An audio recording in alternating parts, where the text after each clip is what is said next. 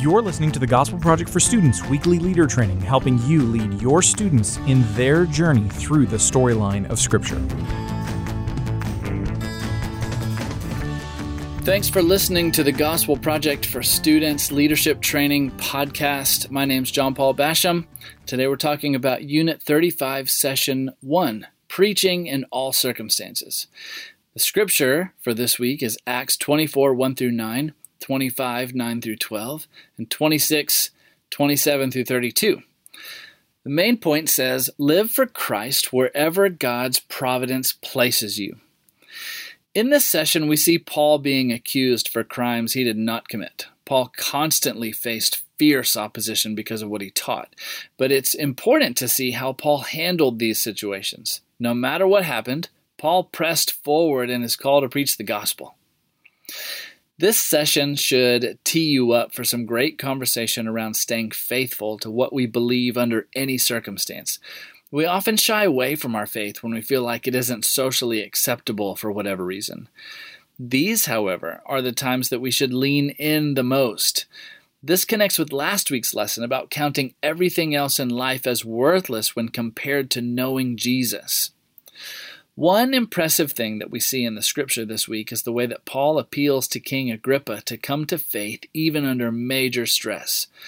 Page 44 asks the simple question How can you share Jesus right where you are?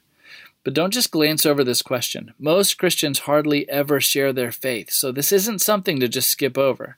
What will it take for us to share our faith wherever we are?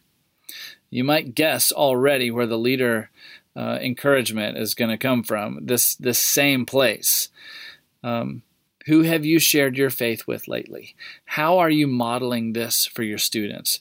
One of the most powerful things that you can do for your students is model for them a discipline to share your faith whenever you have the opportunity.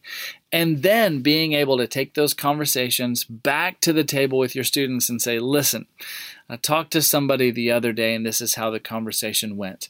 This helps to show them that sharing the gospel isn't a formula. It doesn't have to be opening up a book and walking through a plan with somebody. It doesn't have to be a series of memorized scriptures. Sometimes it's just having a conversation about what God has done in your life that leads to further conversation about who He is and what He could do in their life. Open those lanes of conversation up with your students through your own experiences in sharing the gospel. And I think you'll be excited to see what the Lord does through that. Thanks again for listening. We'll see you next time.